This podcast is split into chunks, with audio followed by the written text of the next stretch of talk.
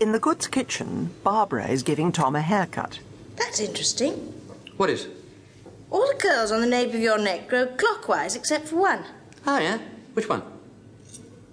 That one. That's what you get for trying to be different. Goodbye, Curly. Do you know, you've got a very erotic neck. Well, of course I do. Not so much the lust, please. I never had all this trouble when I went to the barber's. Sorry, sir. Sorry. Who do you fancy for the cup then this year, sir? Ah, that's better. Dunno. Oh.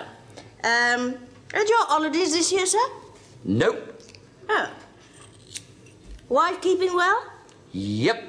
One sided conversation, isn't it? No, it always was. It's the customer's duty to listen to the barber because sooner or later the barber is going to get on his hobby horse. Oh, yes, what was old Mr. Webster's hobby horse? Esperanto.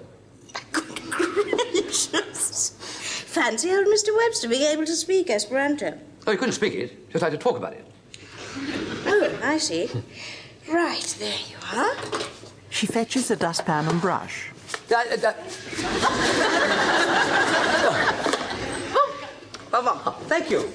Say, you're getting good at this. Thank you. Next, please. That's you. Oh, no, you don't. Oh, no, let me have a go. Tom, Go I'm on. letting you grow. Let me give you an Audrey Hepburn. I've always wanted to do No, one of those. don't you dare. Go on. A David Bowie. Get off. The guy the first half of it took. I tell Ah, you, no, I got it, yes. I tell you, Sir Malice. Yes. I see the asylum hasn't sent the van yet. Hello, Margaret J. Come in. Hello.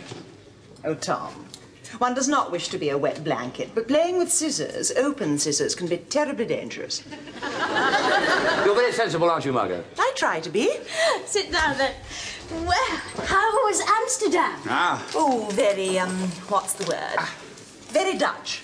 yes, I suppose it would be really.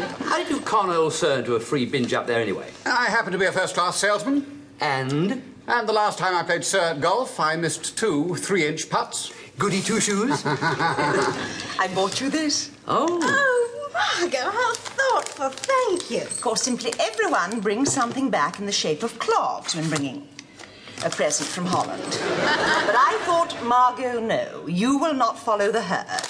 So I bought you a windmill. Oh. Oh, a paperweight. How Dutch. Look, look.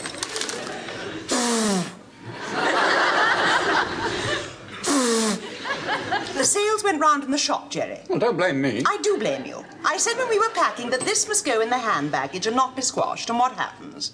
You cram the bag to the brim full of duty free booze, and Tom and Barbara's little sales won't go round. Well, never mind. Splash out the booze and we'll never notice. Yeah, Uh, sorry. Pop round sometime. We'll kill off a bottle of Dutch gin. What a good idea.